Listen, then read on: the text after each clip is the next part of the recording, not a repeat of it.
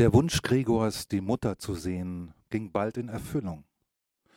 Während des Tages wollte Gregor schon auf Rücksicht auf seine Eltern sich nicht beim Fenster zeigen, kriechen konnte er aber auf den paar Quadratmetern des Fußbodens auch nicht viel. Das ruhige Liegen ertrug er schon während der Nacht schwer, das Essen machte ihm bald nicht mehr das geringste Vergnügen, und so nahm er zur Zerstreuung die Gewohnheit an, kreuz und quer über Wände und Plafond zu kriechen. Besonders oben auf der Decke hing er gern. Es war ganz anders als das Liegen auf dem Fußboden. Man atmete freier, ein leichtes Schwingen ging durch den Körper, und in der fast glücklichen Zerstreutheit, in der sich Gregor dort oben befand, konnte es geschehen, dass er zu, seinen, zu seiner eigenen Überraschung sich losließ und auf den Boden klatschte. Aber nun hatte er natürlich seinen Körper ganz anders in der Gewalt als früher und beschädigte sich selbst bei einem so großen Falle nicht. Die Schwester nun bemerkte sofort die neue Unterhaltung, die Gregor für sich gefunden hatte. Er hinterließ ja auch beim Kriechen hier und da Spuren seines Klebstoffes, und da setzte sie es sich in den Kopf, Gregor das Kriechen im größten Ausmaße zu ermöglichen, und die Möbel, die es verhinderten, also vor allem den Kasten und den Schreibtisch wegzuschaffen. Nun war sie aber nicht imstande, dies allein zu tun. Den Vater wagte sie nicht um Hilfe zu bitten. Das Dienstmädchen hätte ihr ganz gewiss nicht geholfen, denn dieses etwa 16-jährige Mädchen harrte zwar tapfer seit Entlassung der früheren Köchin aus, hatte aber um die Vergünstigung gebeten, die Küche unaufhörlich versperrt zu halten zu dürfen und nur auf besonderen Anruf öffnen zu müssen. So blieb der Schwester also nichts übrig, als einmal in der Abwesenheit des Vaters die Mutter zu holen. Mit Ausrufen erregter Freude kam die Mutter auch heran, verstummte aber an der Tür vor Gregors Zimmer. Zuerst sah natürlich die Schwester nach, ob alles im Zimmer in Ordnung war.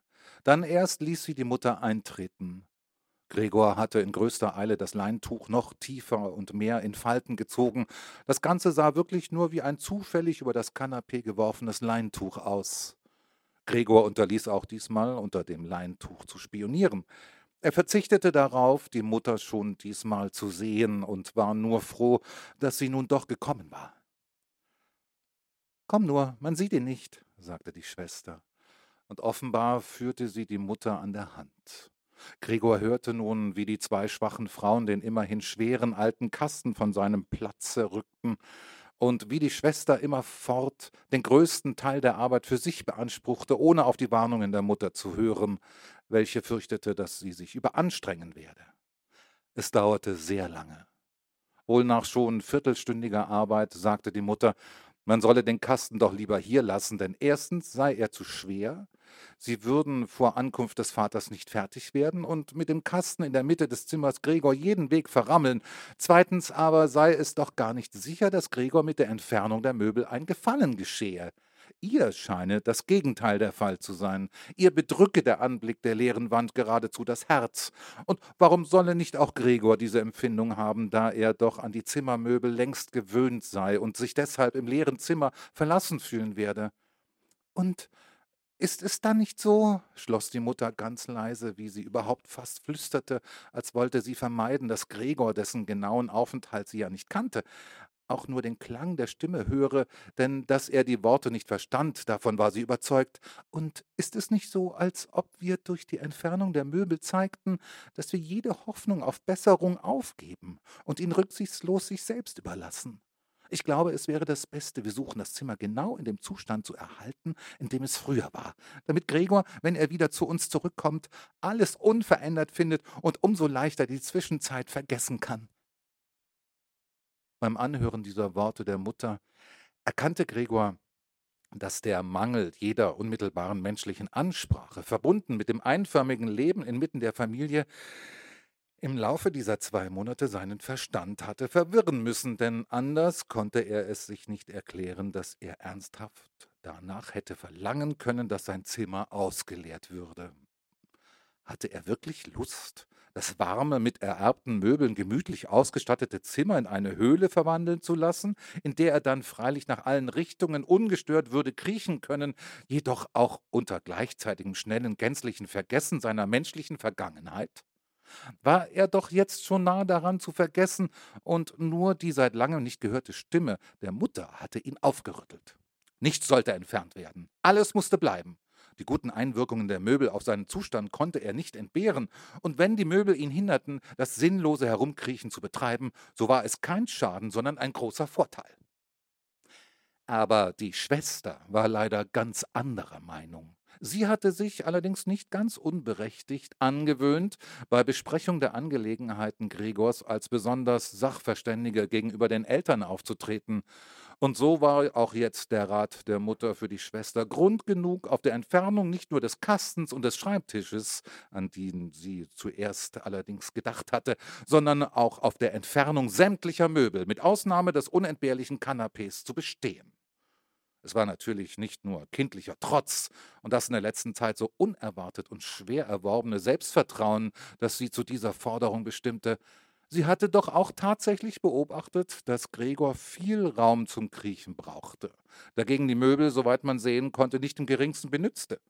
Vielleicht aber spielte auch der schwärmerische Sinn der Mädchen ihres Alters mit, der bei jeder Gelegenheit seine Befriedigung sucht und durch den Grete jetzt sich dazu verlocken ließ, die Lage Gregors noch schreckenerregender machen zu wollen, um dann noch mehr als bis jetzt für ihn leisten zu können. Denn in einem Raum, in dem Gregor jetzt ganz allein die leeren Wände beherrschte, würde wohl kein Mensch außer Grete jemals einzutreten sich getrauen. Und so ließ sie sich von ihrem Entschlusse durch die Mutter nicht abbringen, die auch in diesem Zimmer vor lauter Unruhe unsicher schien, bald verstummte und der Schwester nach Kräften beim Hinausschaffen des Kastens half. Nun, den Kasten konnte Gregor im Notfall noch entbehren, aber schon der Schreibtisch musste bleiben. Und kaum hatten die Frauen mit dem Kasten, an den sie sich ächzend drückten, das Zimmer verlassen, als Gregor den Kopf unter dem Kanapee hervorstieß, um zu sehen, wie er vorsichtig und möglichst rücksichtsvoll eingreifen könnte.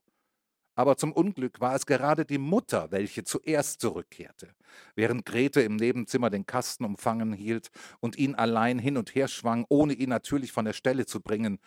Die Mutter aber war Gregors Anblick nicht gewöhnt, er hätte sie krank machen können, und so eilte Gregor erschrocken im Rückwärtslauf bis an das andere Ende des Kanapés, konnte es aber nicht mehr verhindern, dass das Leintuch vorne ein wenig sich bewegte. Das genügte, um die Mutter aufmerksam zu machen. Sie stockte, stand einen Augenblick still und ging dann zu Grete zurück.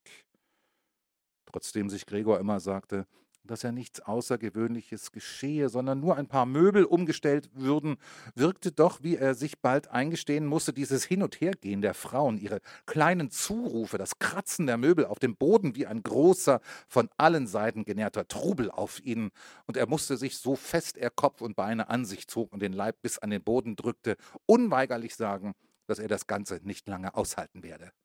Sie räumten ihm sein Zimmer aus, nahmen ihm alles, was ihm lieb war.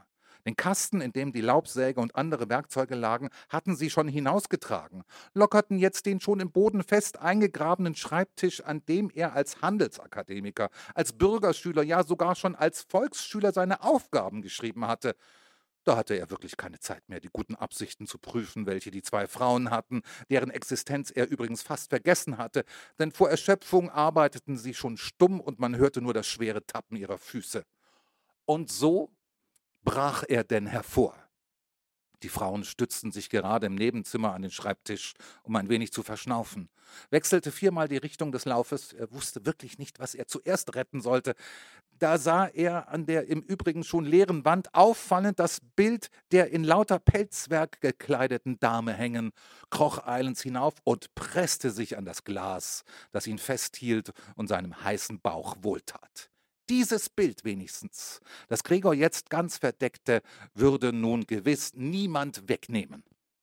Er verdrehte den Kopf nach der Tür des Wohnzimmers, um die Frauen bei ihrer Rückkehr zu beobachten.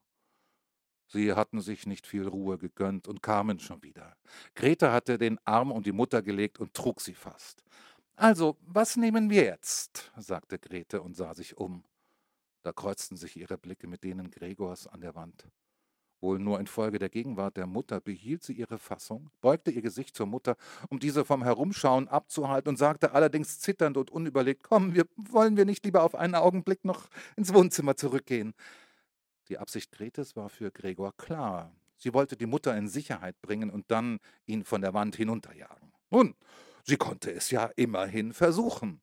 Er saß auf seinem Bild und gab es nicht her. Lieber würde er Grete ins Gesicht springen.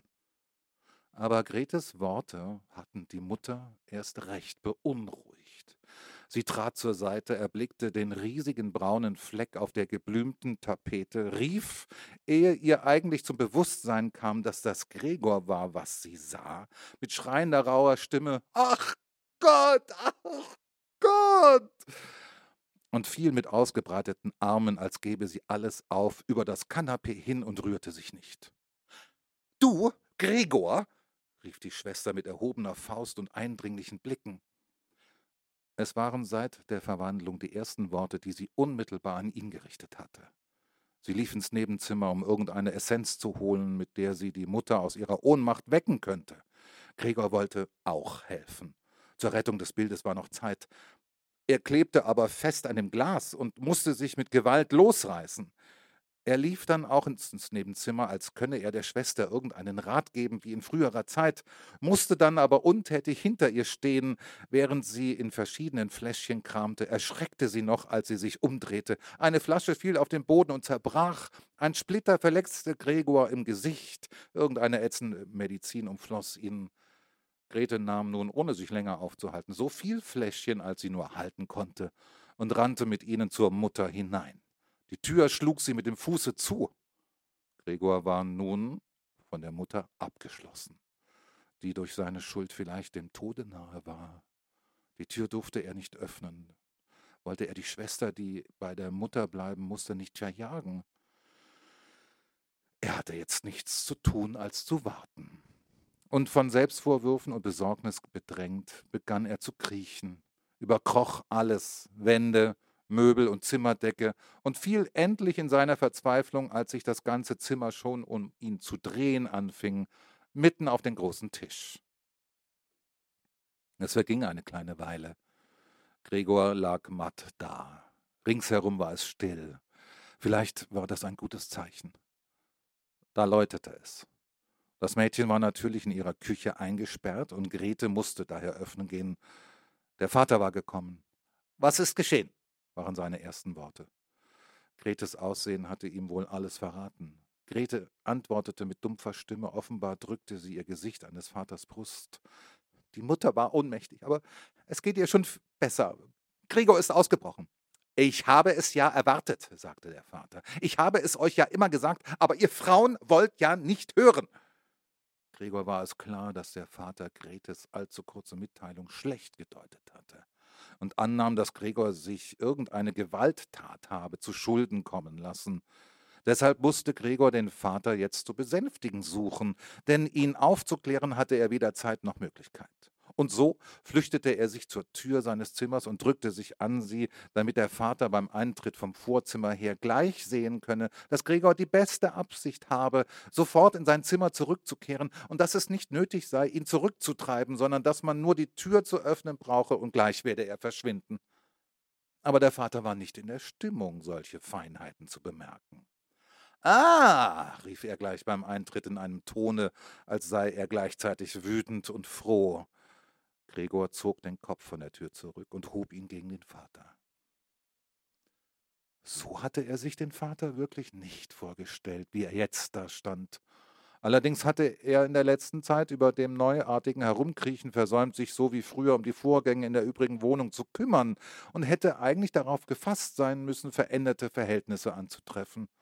Trotzdem, trotzdem, war das noch der Vater? Der gleiche Mann, der müde im Bett vergraben lag, wenn früher Gregor zu einer Geschäftsreise ausgerückt war? Der ihn an Abenden der Heimkehr im Schlafrock im Lehnstuhl empfangen hatte?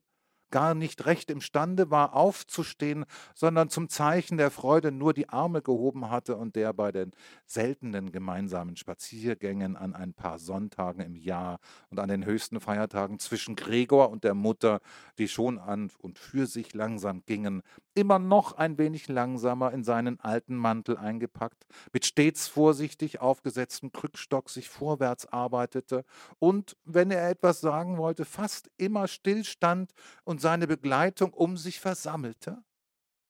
Nun, aber war er recht gut aufgerichtet in eine straffe blaue Uniform mit Goldknöpfen gekleidet, wie sie Diener der Bankinstitute tragen. Über dem hohen, steifen Kragen des Rockes entwickelte sich sein starkes Doppelkinn. Unter den buschigen Augenbrauen drang der Blick der schwarzen Augen frisch und aufmerksam hervor. Das sonst zerzauste weiße Haar war zu einer peinlich genauen, leuchtenden Scheitelfrisur niedergekämmt.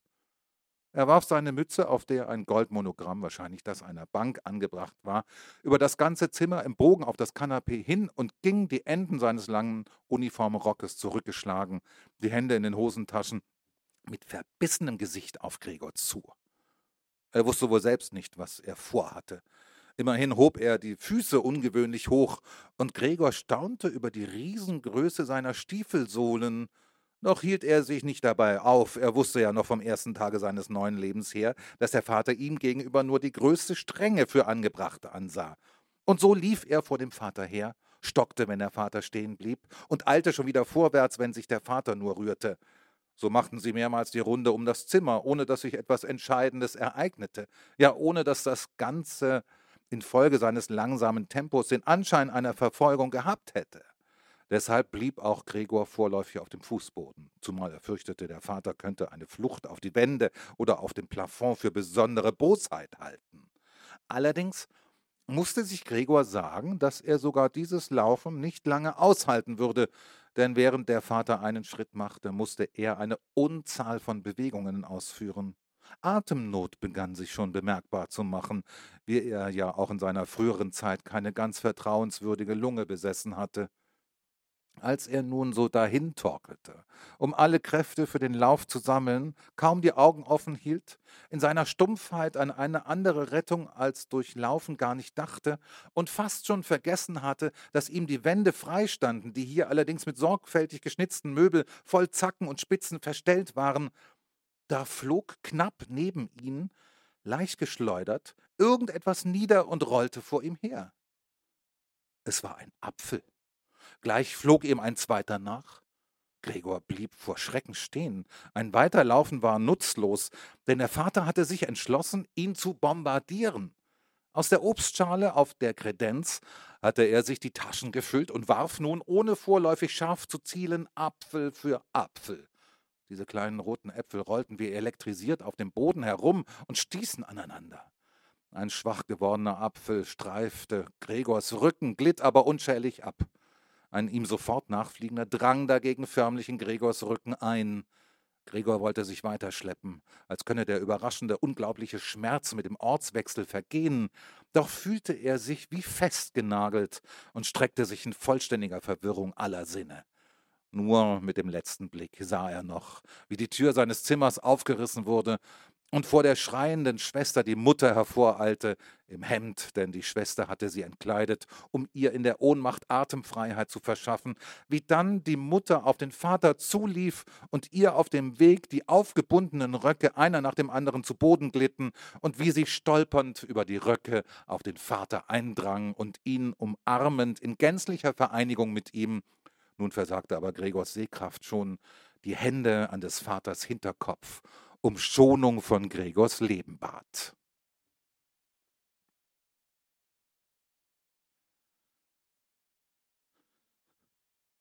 Die schwere Verwundung Gregors, an der er über einen Monat litt, der Apfel blieb, da ihm niemand zu entfernen wagte, als sichtbares Andenken im Fleische sitzen, schien selbst den Vater daran erinnert zu haben, dass Gregor trotz seiner gegenwärtigen traurigen und ekelhaften Gestalt ein Familienmitglied war, dass man nicht wie einen Feind behandeln durfte, sondern demgegenüber es das Gebot der Familienpflicht war, den Widerwillen hinunterzuschlucken und zu dulden, nichts als zu dulden.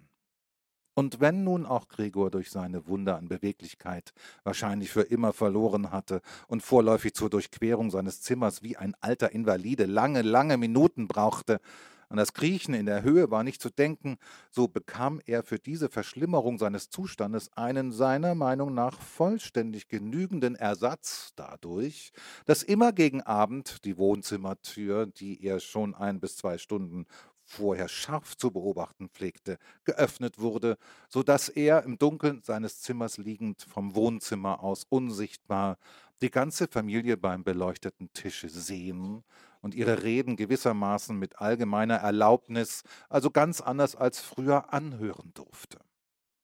Freilich waren es nicht mehr die lebhaften Unterhaltungen der früheren Zeiten an die Gregor in den kleinen Hotelzimmern stets mit einigem Verlangen gedacht hatte, wenn er sich müde in das feuchte Bettzeug hatte werfen müssen. Es ging jetzt meist nur sehr still zu.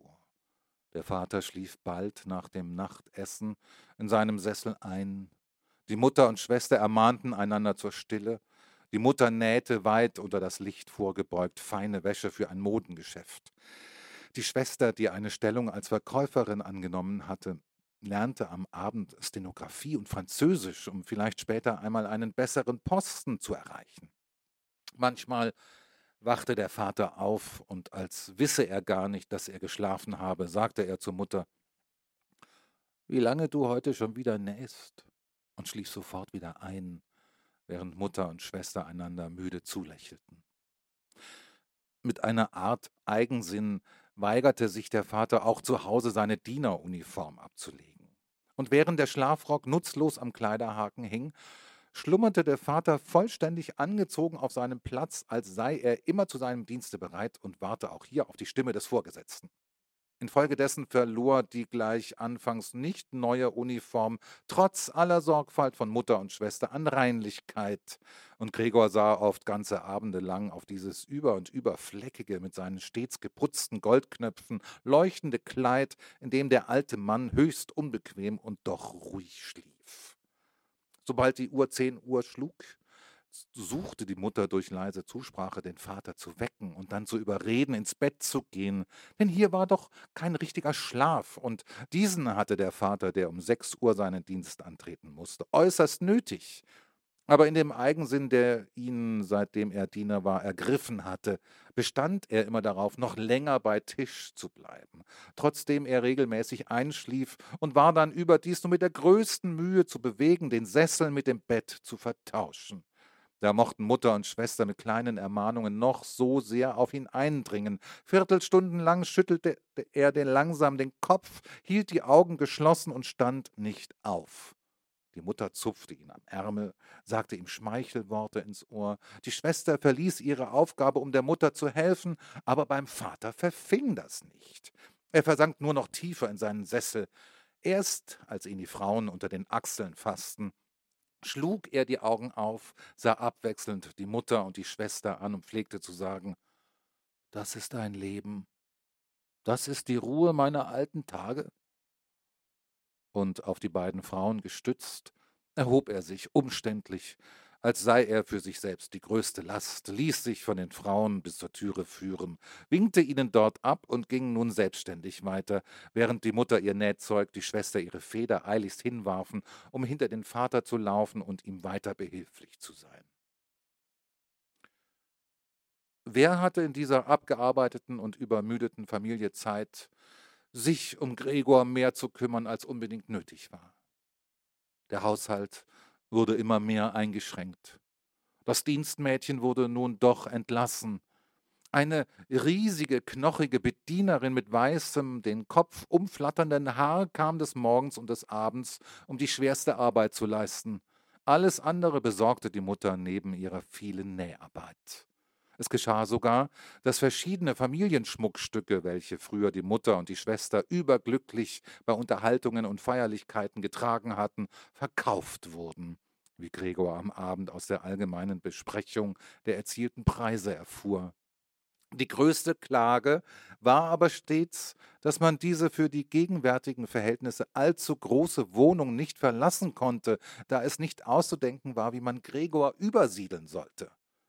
Aber Gregor sah wohl ein, dass es nicht nur die Rücksicht auf ihn war, welche eine Übersiedlung verhinderte, denn ihn hätte man doch in einer passenden Kiste mit ein paar Luftlöchern leicht transportieren können. Was die Familie hauptsächlich vom Wohnungswechsel abhielt, war vielmehr die völlige Hoffnungslosigkeit und der Gedanke daran, dass sie mit einem Unglück geschlagen war, wie niemand sonst im ganzen Verwandten- und Bekanntenkreis. Was die Welt von armen Leuten verlangt, erfüllten sie bis zum äußersten. Der Vater holte den kleinen Bankbeamten das Frühstück. Die Mutter opferte sich für die Wäsche fremder Leute.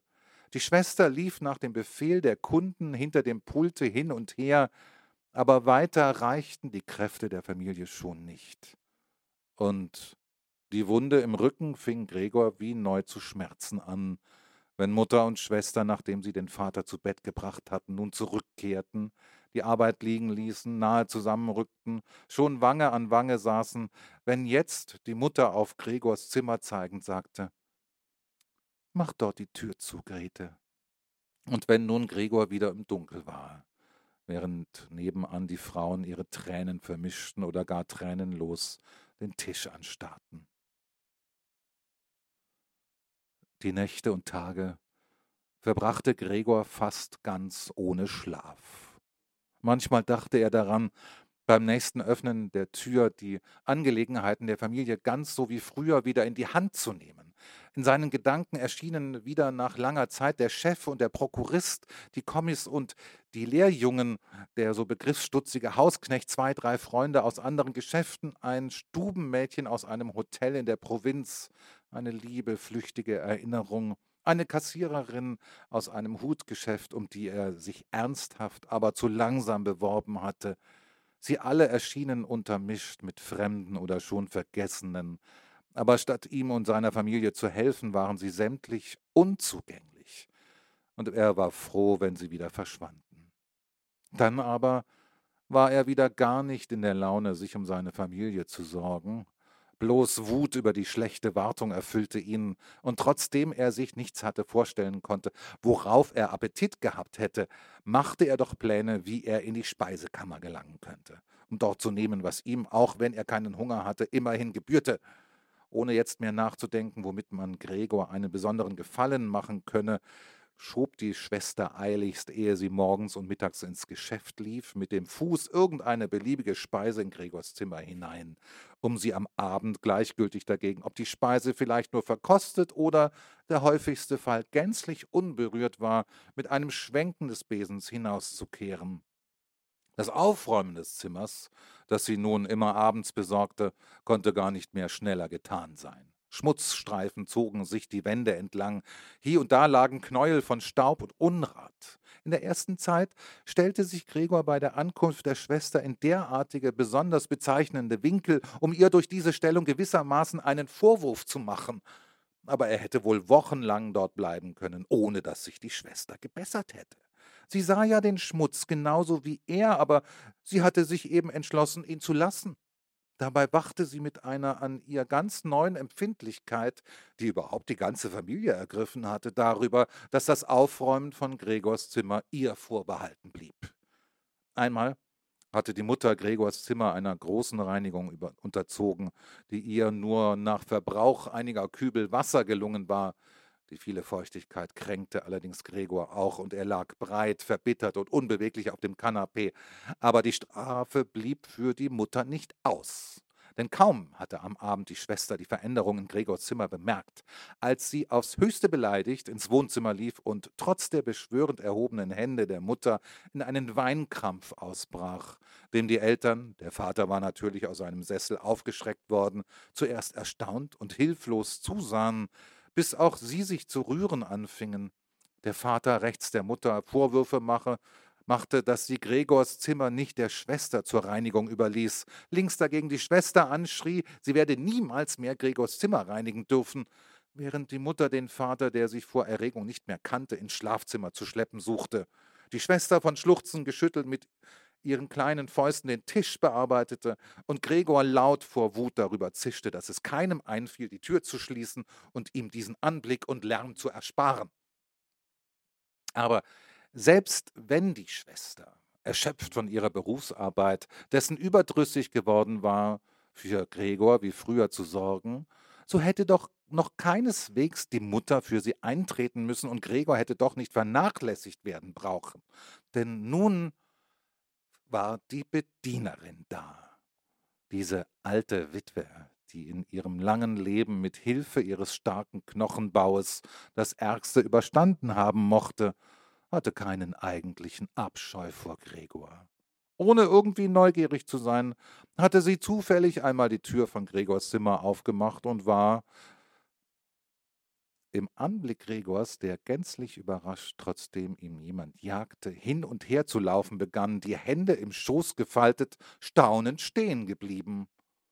Seitdem versäumte sie nicht, stets flüchtig morgens und abends die Tür ein wenig zu öffnen und zu Gregor hineinzuschauen. Anfangs rief sie ihn auch zu sich herbei, mit Worten, die sie wahrscheinlich für freundlich hielt, wie Komm mal herüber, alter Mistkäfer, oder Seht mal den alten Mistkäfer. Auf solche Ansprachen antwortete Gregor mit nichts, sondern blieb unbeweglich auf seinem Platz, als sei die Tür gar nicht geöffnet worden. Hätte man doch dieser Bedienerin, statt sie nach ihrer Laune ihn nutzlos stören zu lassen, lieber den Befehl gegeben, sein Zimmer täglich zu reinigen. Einmal am frühen Morgen, ein heftiger Regen, vielleicht schon ein Zeichen des kommenden Frühjahrs, schlug an die Scheiben, war Gregor, als die Bedienerin mit ihren Redensarten wieder begann, derartig erbittert, dass er wie zum Angriff allerdings langsam und hinfällig sich gegen sie wendete. Die Bedienerin aber, statt sich zu fürchten, hob bloß einen in der Nähe der Tür befindlichen Stuhl hoch empor und wie sie mit groß geöffnetem Munde dastand, war ihre Absicht klar, den Mund erst zu schließen, wenn der Sessel in ihrer Hand auf Gregors Rücken niedergeschlagen würde. Also, weiter geht es nicht? fragte sie, als Gregor sich wieder umdrehte und stellte den Sessel ruhig in die Ecke zurück. Gregor aß nun fast gar nichts mehr. Nun, wenn er zufällig an der nur wenn er zufällig an der vorbereiteten Speise vorüberkam, nahm er zum Spiel einen Bissen in den Mund, hielt ihn dort stundenlang und spie ihn dann meistens wieder aus. Zuerst dachte er, es sei die Trauer über den Zustand seines Zimmers, die ihn vom Essen abhalte, aber gerade mit den Veränderungen des Zimmers söhnte er sich sehr bald aus. Man hatte sich angewöhnt, Dinge, die man anderswo nicht unterbringen konnte, in dieses Zimmer hineinzustellen und solcher Dinge gab es nun viele, da man ein Zimmer der Wohnung an drei Zimmerherren vermietet hatte. Diese ernsten Herren, alle drei hatten Vollbärte, wie Gregor einmal durch eine Türspalte feststellte, waren peinlich auf Ordnung, nicht nur in ihrem Zimmer, sondern, da sie sich nun einmal hier eingemietet hatten, in der ganzen Wirtschaft, also insbesondere in der Küche bedacht. Unnützen oder gar schmutzigen Kram ertrugen sie. Überdies hatten sie zum größten Teil ihre eigenen Einrichtungsstücke mitgebracht. Aus diesem Grunde waren viele Dinge überflüssig geworden, die zwar nicht verkäuflich waren, die man aber auch nicht wegwerfen wollte. Alle diese wanderten in Gregors Zimmer. Ebenso auch die Aschenkiste und die Abfallkiste aus der Küche. Was nur im Augenblick unbrauchbar war, schleuderte die Bedienerin, die es immer sehr eilig hatte, einfach in Gregors Zimmer. Gregor sah glücklicherweise meist nur den betreffenden Gegenstand und die Hand, die ihn hielt. Die Bedienerin hatte vielleicht die Absicht, bei Zeit und Gelegenheit die Dinge wieder zu holen oder alle insgesamt mit einem Mal hinauszuwerfen. Tatsächlich aber blieben sie dort liegen, wohin sie durch den ersten Wurf gekommen waren, wenn nicht Gregor sich durch das Rumpelzeug wand und es in Bewegung brachte, zuerst gezwungen, weil sonst kein sonstiger Platz zum Kriechen frei war, später aber mit wachsendem Vergnügen, obwohl er nach solchen Wanderungen zum Sterben müde und traurig wieder stundenlang sich nicht rührte. Da die Zimmerherren manchmal auch ihr Abendessen zu Hause im gemeinsamen Wohnzimmer einnahmen, blieb die Wohnzimmertür an manchen Abenden geschlossen. Aber Gregor verzichtete ganz leicht auf das Öffnen der Tür, hatte er doch schon manche Abende, an denen sie geöffnet war, nicht ausgenützt, sondern war, ohne dass es die Familie merkte, im dunkelsten Winkel seines Zimmers gelegen. Einmal aber hatte die Bedienerin die Tür zum Wohnzimmer ein wenig offen gelassen. Und sie blieb so offen, auch als die Zimmerherren am Abend eintraten und Licht gemacht wurde. Sie setzten sich oben an den Tisch, wo in früheren Zeiten der Vater, die Mutter und Gregor gesessen hatten, entfalteten die Servietten und nahmen Messer und Gabel in die Hand. Sofort erschien in der Tür die Mutter mit einer Schüssel Fleisch und knapp hinter ihr die Schwester mit einer Schüssel hochgeschichteter Kartoffeln.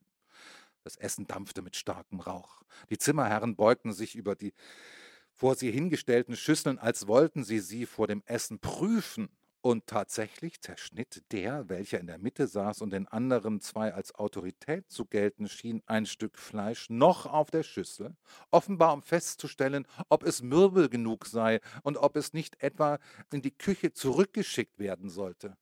Er war befriedigt, und Mutter und Schwester, die gespannt zugesehen hatten, begannen aufatmend zu lächeln.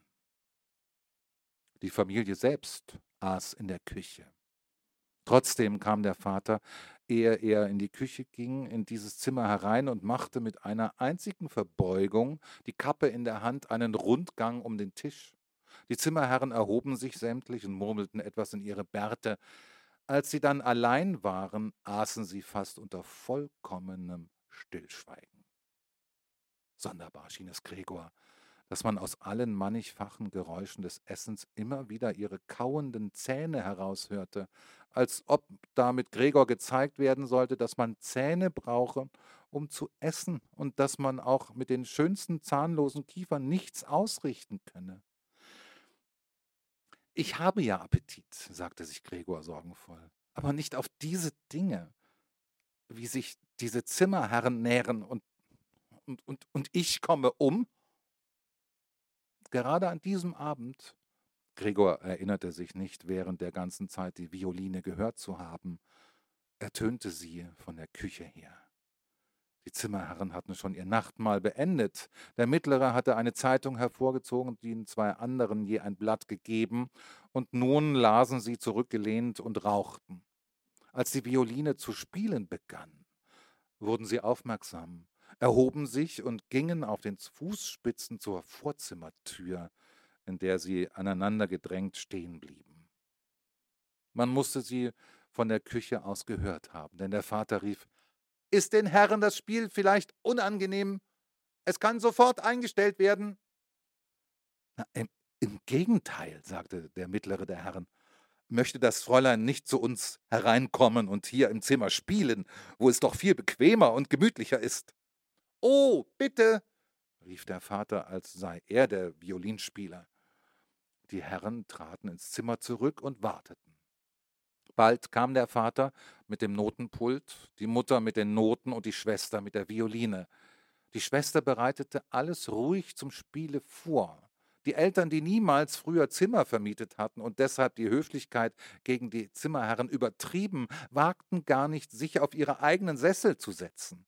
Der Vater lehnte an der Tür, die rechte Hand zwischen zwei Knöpfe des geschlossenen Livreerockes gesteckt. Die Mutter aber erhielt von einem Herrn einen Sessel angeboten und saß, da sie den Sessel dort ließ, wohin ihn der Herr zufällig gestellt hatte, abseits in einem Winkel. Die Schwester begann zu spielen. Vater und Mutter verfolgten, jeder von seiner Seite aufmerksam die Bewegungen ihrer Hände. Gregor hatte von dem Spiele angezogen, sich ein wenig weiter vorgewagt und war schon mit dem Kopf im Wohnzimmer. Er wunderte sich kaum darüber, dass er in letzter Zeit so wenig Rücksicht auf die anderen nahm. Früher war diese Rücksichtnahme sein Stolz gewesen, und dabei hätte er gerade jetzt mehr Grund gehabt, sich zu verstecken, denn infolge des Staubes, der in seinem Zimmer überall lag und bei der kleinsten Bewegung umherflog, war auch er ganz staubbedeckt. Fäden, Haare, Speiseüberreste schleppte er auf seinem Rücken und an den Seiten mit sich herum. Seine Gleichgültigkeit gegen alles war viel zu groß, als dass er sich wie früher mehrmals während des Tages auf den Rücken gelegt und am Teppich gescheuert hätte. Und trotz dieses Zustandes hatte er keine Scheu, ein Stück auf dem makellosen Fußboden des Wohnzimmers vorzurücken. Allerdings achtete auch niemand auf ihn. Die Familie war gänzlich vom Violinspiel in Anspruch genommen. Die Zimmerherren dagegen, die zunächst die Hände in den Hosentaschen viel zu nahe hinter dem Notenpult der Schwester sich aufgestellt hatten, so dass sie alle in die Noten hätten sehen können, was sicher die Schwester stören musste, zogen sich bald unter halblauten Gesprächen mit gesenkten Köpfen zum Fenster zurück, wo sie vom Vater besorgt beobachtet auch blieben. Es hatte nun wirklich den überdeutlichen Anschein, als wären sie in ihrer Annahme, ein schönes oder unterhaltenes Violinspiel zu hören, enttäuscht, hätten die ganze Vorführung satt und ließen sich nur aus Höflichkeit noch in ihrer Ruhe stören. Besonders die Art, wie sie alle aus Nase und Mund den Rauch ihrer Zigarren in die Höhe bliesen, ließ auf große Nervosität schließen. Und doch spielte die Schwester so schön. Ihr Gesicht war zur Seite geneigt, prüfend und traurig folgten ihre Blicke den Notenzeilen. Gregor kroch noch ein Stück vorwärts und hielt den Kopf eng an den Boden, um möglicherweise ihren Blicken begegnen zu können. War er ein Tier, da ihn Musik so ergriff? Ihm war, als zeige sich ihm der Weg zu der ersehnten unbekannten Nahrung. Er war entschlossen, bis zur Schwester vorzudringen, sie am Rock zu zupfen und ihr dadurch anzudeuten, sie möge doch mit ihrer Violine in sein Zimmer kommen, denn niemand lohnte hier das Spiel so, wie er es lohnen wollte. Er wollte sie nicht mehr aus seinem Zimmer lassen, wenigstens nicht solange er lebte. Seine Schreckgestalt sollte ihm zum ersten Mal nützlich werden. An allen Türen seines Zimmers wollte er gleichzeitig sein und den Angreifern entgegenfauchen. Die Schwester aber sollte nicht gezwungen, sondern freiwillig bei ihm bleiben. Sie sollte neben ihm auf dem Kanapee sitzen, das Ohr zu ihm herunterneigen, und er wollte ihr dann anvertrauen, dass er die feste Absicht gehabt habe, sie auf das Konservatorium zu schicken, und dass er dies, wenn nicht das Unglück dazwischen gekommen wäre, vergangene Weihnachten, Weihnachten war doch wohl schon vorüber, allen gesagt hätte, ohne sich um irgendwelche Widerreden zu kümmern. Nach dieser Erklärung würde die Schwester in Tränen der Rührung ausbrechen und Gregor würde sich bis zu ihrer Achsel erheben und ihren Hals küssen, den sie, seitdem sie ins Geschäft ging, frei, ohne Band oder Kragen trug. Herr Samsa! rief der mittlere Herr dem Vater zu und zeigte, ohne ein weiteres Wort zu verlieren, mit dem Zeigefinger auf den langsam sich vorwärts bewegenden Gregor. Die Violine verstummte. Der mittlere Zimmerherr lächelte erst einmal kopfschüttelnd seinen Freunden zu und sah dann wieder auf Gregor hin. Der Vater schien es für nötiger zu halten, statt Gregor zu vertreiben, vorerst die Zimmerherren zu beruhigen, trotzdem diese gar nicht aufgeregt waren und Gregor sie mehr als das Violinspiel zu unterhalten schien. Er eilte zu ihnen, suchte sie mit ausgebreiteten Armen in ihr Zimmer zu drängen und gleichzeitig mit seinem Körper ihnen den Ausblick auf Gregor zu nehmen. Sie wurden nun tatsächlich ein wenig böse, man wusste nicht mehr, ob über das Benehmen des Vaters oder über die ihnen jetzt aufgehende Erkenntnis, ohne es zu wissen, einen solchen Zimmernachbar wie Gregor besessen zu haben. Sie verlangten vom Vater Erklärungen, hoben ihrerseits die Arme, zupften unruhig an ihren Bärten und wichen nur langsam gegen ihr Zimmer zurück. Inzwischen hatte die Schwester die Verlorenheit, in die sie nach dem plötzlich abgebrochenen Spiel verfallen war, überwunden hatte sich, nachdem sie eine Zeit lang in den lässig hängenden Händen Violine und Bogen gehalten und weiter als Spiele sie noch in die Noten gesehen hatte, mit einem Male aufgerafft, hatte das Instrument auf den Schoß der Mutter gelegt, die in Atembeschwerden mit heftig arbeitenden Lungen noch auf ihrem Sessel saß, und war in das Nebenzimmer gelaufen, dem sich die Zimmerherren unter dem Drängen des Vaters schon schneller näherten. Man sah, wie unter den geübten Händen der Schwester die Decken und Polster in den Betten in die Höhe flogen und sich ordneten. Noch ehe die Herren das Zimmer erreicht hatten, war sie mit dem Aufbetten fertig und schlüpfte heraus. Der Vater schien wieder von seinem Eigensinn derart ergriffen, dass er jeden Respekt vergaß, den er seinen Mietern immerhin schuldete. Er drängte nur und drängte, bis schon in der Tür des Zimmers der mittlere der Herren donnernd mit dem Fuß aufstampfte und dadurch den Vater zum Stehen brachte. Ich erkläre hiermit, sagte er, hob die Hand und suchte mit den Blicken auch die Mutter und die Schwester, dass ich mit Rücksicht auf die in dieser Wohnung und Familie herrschenden widerlichen Verhältnisse hierbei spie er kurz entschlossen auf den Boden, mein Zimmer augenblicklich kündige. Ich werde natürlich auch für die Tage, die ich hier gewohnt habe, nicht das geringste bezahlen. Dagegen werde ich es mir noch überlegen, ob ich nicht mit irgendwelchen, glauben Sie mir, sehr leicht zu begründenden Forderungen gegen Sie auftreten werde. Er schwieg und sah gerade vor sich hin, als erwartete er etwas. Tatsächlich fielen sofort seine zwei Freunde mit den Worten ein Auch wir kündigen augenblicklich. Darauf fasste er die Türklinke und schloss mit einem Krach die Tür. Der Vater wankte mit tastenden Händen zu seinem Sessel und ließ sich in ihn fallen. Es sah aus, als streckte er sich zu seinem gewöhnlichen Abendschläfchen, aber das starke Nicken seines wie haltlosen Kopfes zeigte, dass er ganz und gar nicht schlief.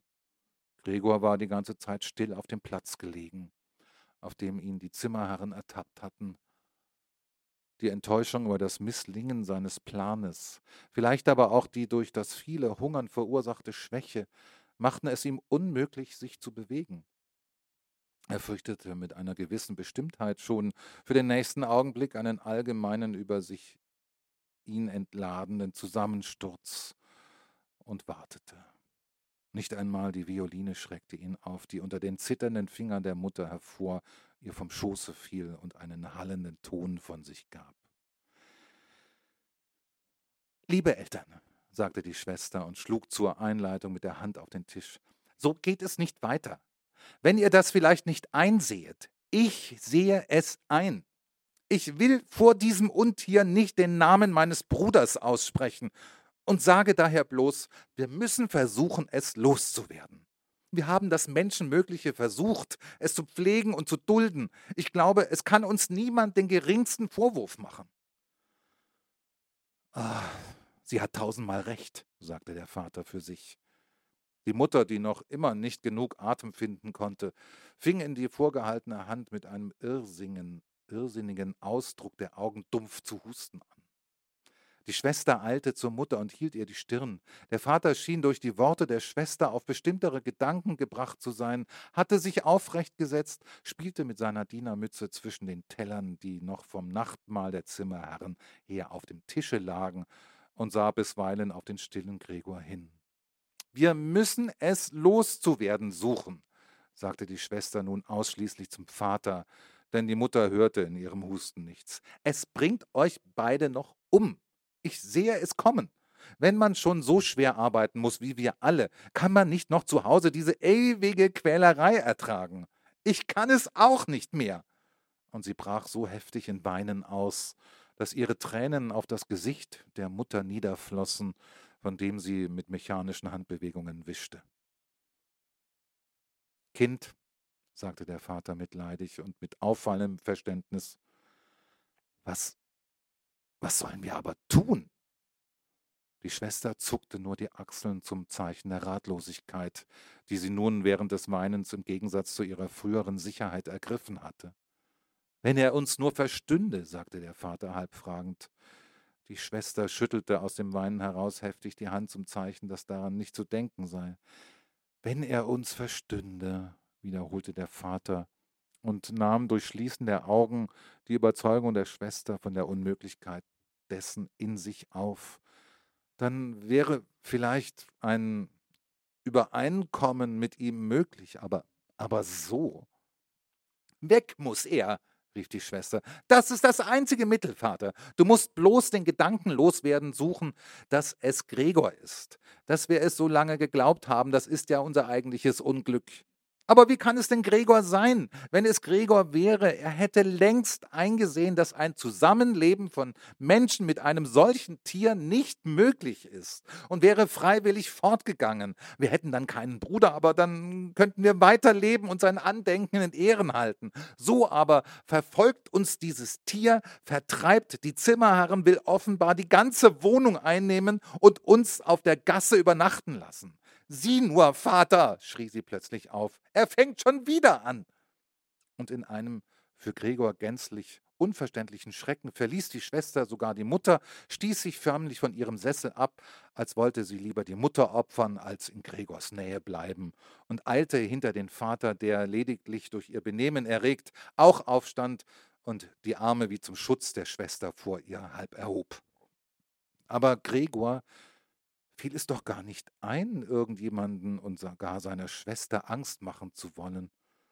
Er hatte bloß angefangen, sich umzudrehen, um in sein Zimmer zurückzuwandern, und das nahm sich allerdings auffallend aus, da er infolge seines leidenden Zustandes bei den schwierigen Umdrehungen mit seinem Kopfe nachhelfen musste, den er hierbei viele Male hob und gegen den Boden schlug. Er hielt inne und sah sich um. Seine gute Absicht schien erkannt worden zu sein. Es war nur ein augenblicklicher Schrecken gewesen. Nun sahen ihn alle schweigend und traurig an.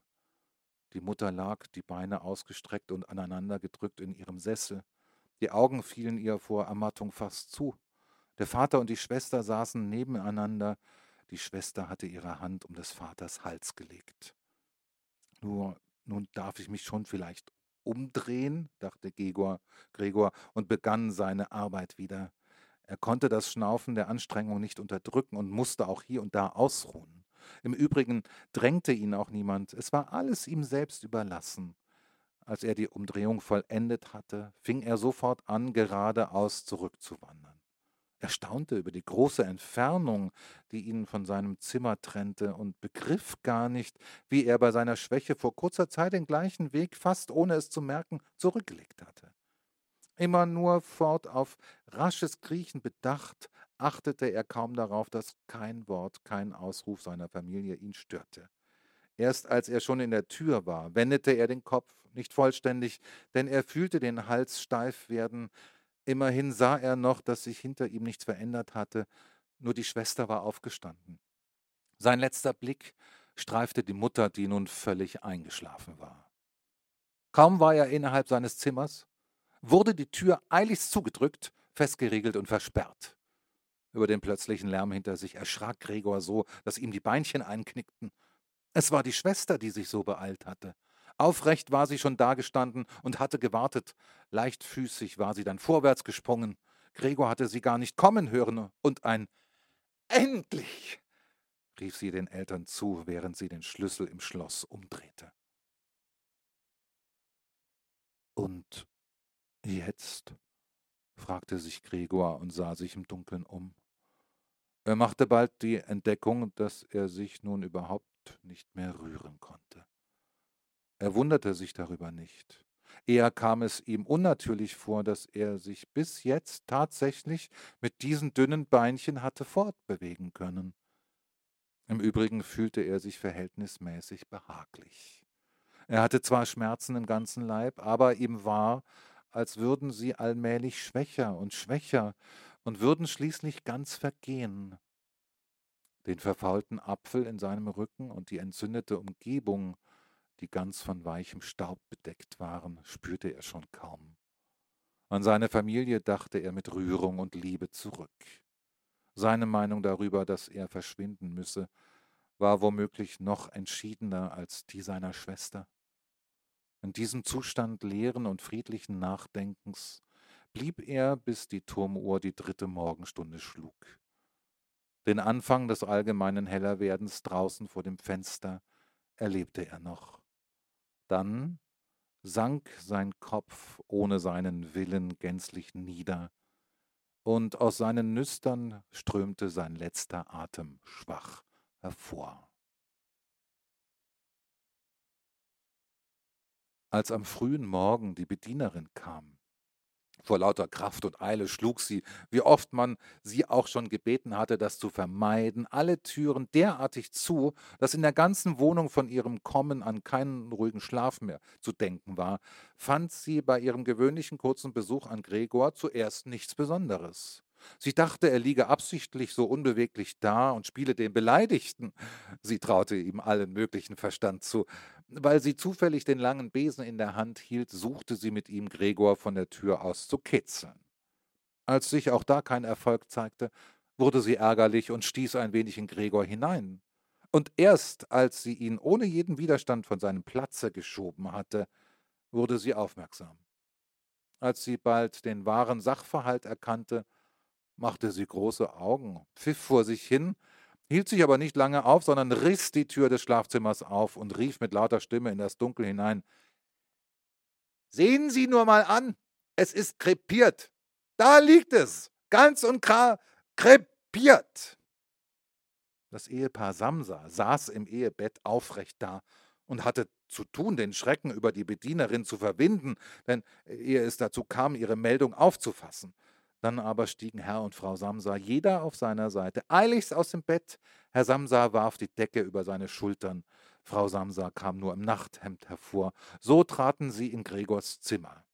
Inzwischen hatte sich auch die Tür des Wohnzimmers geöffnet, in dem Grete seit dem Einzug der Zimmerherren schlief. Sie war völlig angezogen, als hätte sie gar nicht geschlafen. Auch ihr bleiches Gesicht schien das zu beweisen. Tot? Sagte Frau Samsa und sah fragend zur Bedienerin auf, trotzdem sie doch alles selbst prüfen und sogar ohne Prüfung erkennen konnte. Das will ich meinen, sagte die Bedienerin und stieß zum Beweis Gregors Leiche mit dem Besen noch ein großes Stück seitwärts. Frau Samsa machte eine Bewegung, als wolle sie den Besen zurückhalten, tat es aber nicht. Nun, sagte Herr Samsa, jetzt können wir Gott danken. Er bekreuzte sich und die drei Frauen folgten seinem Beispiel. Grete, die kein Auge von der Leiche wendete, sagte, Seht nur, wie mager er war. Er hat ja auch schon so lange Zeit nichts gegessen. So wie die Speisen hereinkamen, sind sie wieder herausgekommen. Tatsächlich war Gregors Körper vollständig flach und trocken. Man erkannte das eigentlich erst jetzt, da er nicht mehr von den Beinchen gehoben war und auch sonst nichts den Blick ablenkte. Komm, Grete, auf ein Weilchen zu uns herein, sagte Frau Samsa mit einem wehmütigen Lächeln und Grete ging, nicht ohne nach der Leiche zurückzusehen, hinter den Eltern in das Schlafzimmer. Die Bedienerin schloss die Tür und öffnete gänzlich das Fenster. Trotz des frühen Morgens war der frischen Luft schon etwas Lauigkeit beigemischt. Es war eben schon Ende März. Aus ihrem Zimmer traten die drei Zimmerherren und sahen sich erstaunt nach ihrem Frühstück um. Man hatte sie vergessen. Wo, wo ist das Frühstück? fragte der mittlere der Herren mürrisch die Bedienerin. Diese aber legte den Finger an den Mund und winkte dann hastig und schweigend den Herren zu, sie möchten in Gregors Zimmer kommen. Sie kamen auch und standen dann, die Hände in den Taschen ihrer etwas abgenützten Röckchen in dem nun schon ganz hellen Zimmer um Gregors Leiche herum. Da öffnete sich die Tür des Schlafzimmers, und Herr Samsa erschien in seiner Livree, an einem Arm seine Frau, am anderen seine Tochter. Alle waren ein wenig verweint. Grete drückte bisweilen ihr Gesicht an den Arm des Vaters. Verlassen Sie sofort meine Wohnung, sagte Herr Samsa und zeigte auf die Tür, ohne die Frauen von sich zu lassen. äh, wie meinen Sie das? sagte der mittlere Herr etwas bestürzt und lächelte süßlich. Die zwei anderen hielten die Hände auf dem Rücken und rieben sie ununterbrochen aneinander, wie in freudiger Erwartung eines großen Streiters, der aber für sie günstig auffallen müsste. Ich meine es genauso, wie ich es sage, antwortete Herr Samsa und ging in einer Linie mit seinen zwei Begleiterinnen auf den Zimmerherrn zu. Dieser stand zuerst still da und sah zu Boden, als ob sich die Dinge in seinem Kopf zu einer neuen Ordnung zusammenstellten. Dann äh, Gehen wir also, sagte er dann und sah zu Herrn Samsa auf, als verlange er in einer plötzlich ihn überkommenen Demut sogar für diesen Entschluss eine neue Genehmigung. Herr Samsa nickte ihm bloß mehrmals kurz mit großen Augen zu. Daraufhin ging der Herr tatsächlich sofort mit langen Schritten ins Vorzimmer. Seine beiden Freunde hatten schon ein Weilchen lang mit ganz ruhigen Händen aufgehorcht und hüpften ihm jetzt geradezu nach, wie in Angst. Herr Samsa könnte vor ihnen ins Vorzimmer eintreten und die Verbindung mit ihrem Führer stören. Im Vorzimmer nahmen alle drei die Hüte vom Kleiderrechen, zogen ihre Stöcke aus dem Stockbehälter, verbeugten sich stumm und verließen die Wohnung. In einem, wie sich zeigte, gänzlich unbegründeten Misstrauen trat Herr Samsa mit den zwei Frauen auf den Vorplatz hinaus. An das Länder gelehnt, sahen sie zu, wie die drei Herren zwar langsam, aber ständig die lange Treppe hinunterstiegen, in jedem Stockwerk in einer bestimmten Biegung des Treppenhauses verschwanden und nach ein paar Augenblicken wieder hervorkamen. Je tiefer sie gelangten, desto mehr verlor sich das Interesse der Familie Samsa für sie. Und als ihnen entgegen und dann hoch über sie hinweg ein Fleischergeselle mit der Trage auf dem Kopf in stolzer Haltung heraufstieg, verließ bald Herr Samsa mit den Frauen das Geländer, und alle kehrten wie erleichtert in ihre Wohnung zurück. Sie beschlossen, den heutigen Tag zum Ausruhen und Spazierengehen zu verwenden. Sie hatten diese Arbeitsunterbrechung nicht nur verdient, sie brauchten sie sogar unbedingt. Und so setzten sie sich zum Tisch und schrieben drei Entschuldigungsbriefe. Herr Samsa an seine Direktion, Frau Samsa an ihren Auftraggeber und Grete an ihren Prinzipal. Während des Schreibens kam die Bedienerin herein, um zu sagen, dass sie fortgehe, denn ihre Morgenarbeit war beendet. Die drei Schreibenden nickten zuerst bloß, ohne aufzuschauen. Erst als die Bedienerin sich immer noch nicht entfernen wollte, sah man ärgerlich auf. Nun, fragte Herr Samsa. Die Bedienerin stand lächelnd in der Tür, als habe sie der Familie ein großes Glück zu melden, werde es aber nur dann tun, wenn sie gründlich ausgefragt werde. Die fast aufrechte kleine Straußfeder auf ihrem Hut, über die sich Herr Samsa schon während ihrer ganzen Dienstzeit ärgerte, schwankte leicht nach allen Richtungen. Also, was wollen Sie eigentlich? fragte Frau Samsa, vor welcher die Bedienerin noch am meisten Respekt hatte. Ja, äh, antwortete die, Bedienerin, die Bedienerin und konnte vor freundlichem Lachen nicht gleich weiterreden. Also darüber, wie das Zeug von nebenan weggeschafft werden soll, müssen Sie sich keine Sorgen machen. Das ist schon in Ordnung. Frau Samsa und Grete beugten sich zu ihren Briefen nieder, als wollten sie weiterschreiben. Herr Samsa, welcher merkte, dass die Bedienerin nun alles ausführlich zu beschreiben anfangen wollte, wehrte dies mit ausgestreckter Hand entschieden ab. Da sie aber nicht erzählen durfte, erinnerte sie sich offenbar an die große Eile, die sie hatte, und rief offenbar beleidigt: Ja, adjes allseits, drehte sich wild um und verließ unter fürchterlichem Türezuschlagen die Wohnung. Abends wird sie entlassen, sagte Herr Samsa, bekam aber weder von seiner Frau noch von seiner Tochter eine Antwort, denn die Bedienerin schien ihre kaum gewonnene Ruhe wieder gestört zu haben. Sie erhoben sich, gingen zum Fenster und blieben dort sich umschlungen haltend. Herr Samsa drehte sich in seinem Sessel nach ihnen um und beobachtete sie still ein Weilchen. Dann rief er Also, kommt doch her. Lasst schon endlich die alten Sachen und nehmt auch ein wenig Rücksicht auf mich. Gleich folgten ihm die Frauen, eilten zu ihm, liebkosten ihn und beendeten rasch ihre Briefe. Dann verließen alle drei gemeinschaftlich die Wohnung, was sie schon seit Monaten nicht getan hatten, und fuhren mit der elektrischen ins Freie vor die Stadt. Der Wagen, in dem sie allein saßen, war ganz von warmer Sonne durchschienen. Sie besprachen bequem auf ihren Sitzen zurückgelehnt die Aussichten für die Zukunft. Und es fand sich, dass diese bei näherer Betrachtung durchaus nicht schlecht waren, denn aller drei Anstellungen waren, worüber sie einander eigentlich noch gar nicht ausgefragt hatten, überaus günstig und besonders für später vielversprechend. Die größte augenblickliche Besserung der Lage musste sich natürlich leicht durch einen Wohnungswechsel ergeben. Sie wollten nun eine kleinere und billigere, aber besser gelegenere und überhaupt praktischere Wohnung nehmen, als es die jetzige noch von Gregor ausgesuchte war. Während sie sich so unterhielten, fiel es Herrn und Frau Samsa im Anblick ihrer immer lebhafter werdenden Tochter fast gleichzeitig ein, wie sie in der letzten Zeit, trotz aller Plage, die ihre Wangen bleich gemacht hatte, zu einem schönen und üppigen Mädchen aufgeblüht war stiller werdend und fast unbewusst durch Blicke sich verständigend, dachten sie daran, dass es nun Zeit sein werde, auch einen braven Mann für sie zu suchen. Und es war ihnen wie eine Bestätigung ihrer neuen Träume und guten Absichten, als am Ziele ihrer Fahrt die Tochter als erste sich erhob und ihren jungen Körper dehnte. Vielen Dank. Dankeschön.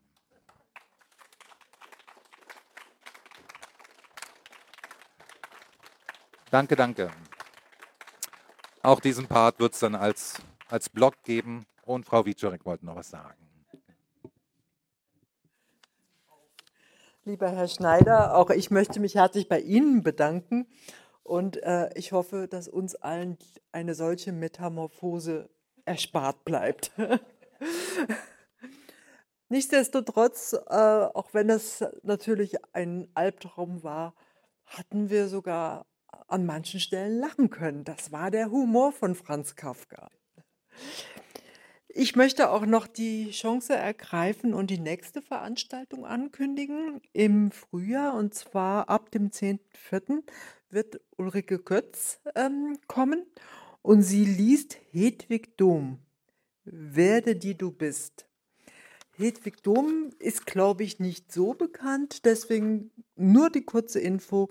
Sie ist 1831 geboren. Sie ist Berlinerin und eine Vordenkerin des Feminismus. Und dieses Werk ist auch wirklich eins der ersten feministischen Werke, die in Deutschland geschrieben wurde. Kleine Randnotiz, die Enkelin von Hedwig Dom ist Katja Mann, von der Sie wahrscheinlich auch schon gehört haben. Und jetzt wünsche ich Ihnen einen schönen Abend.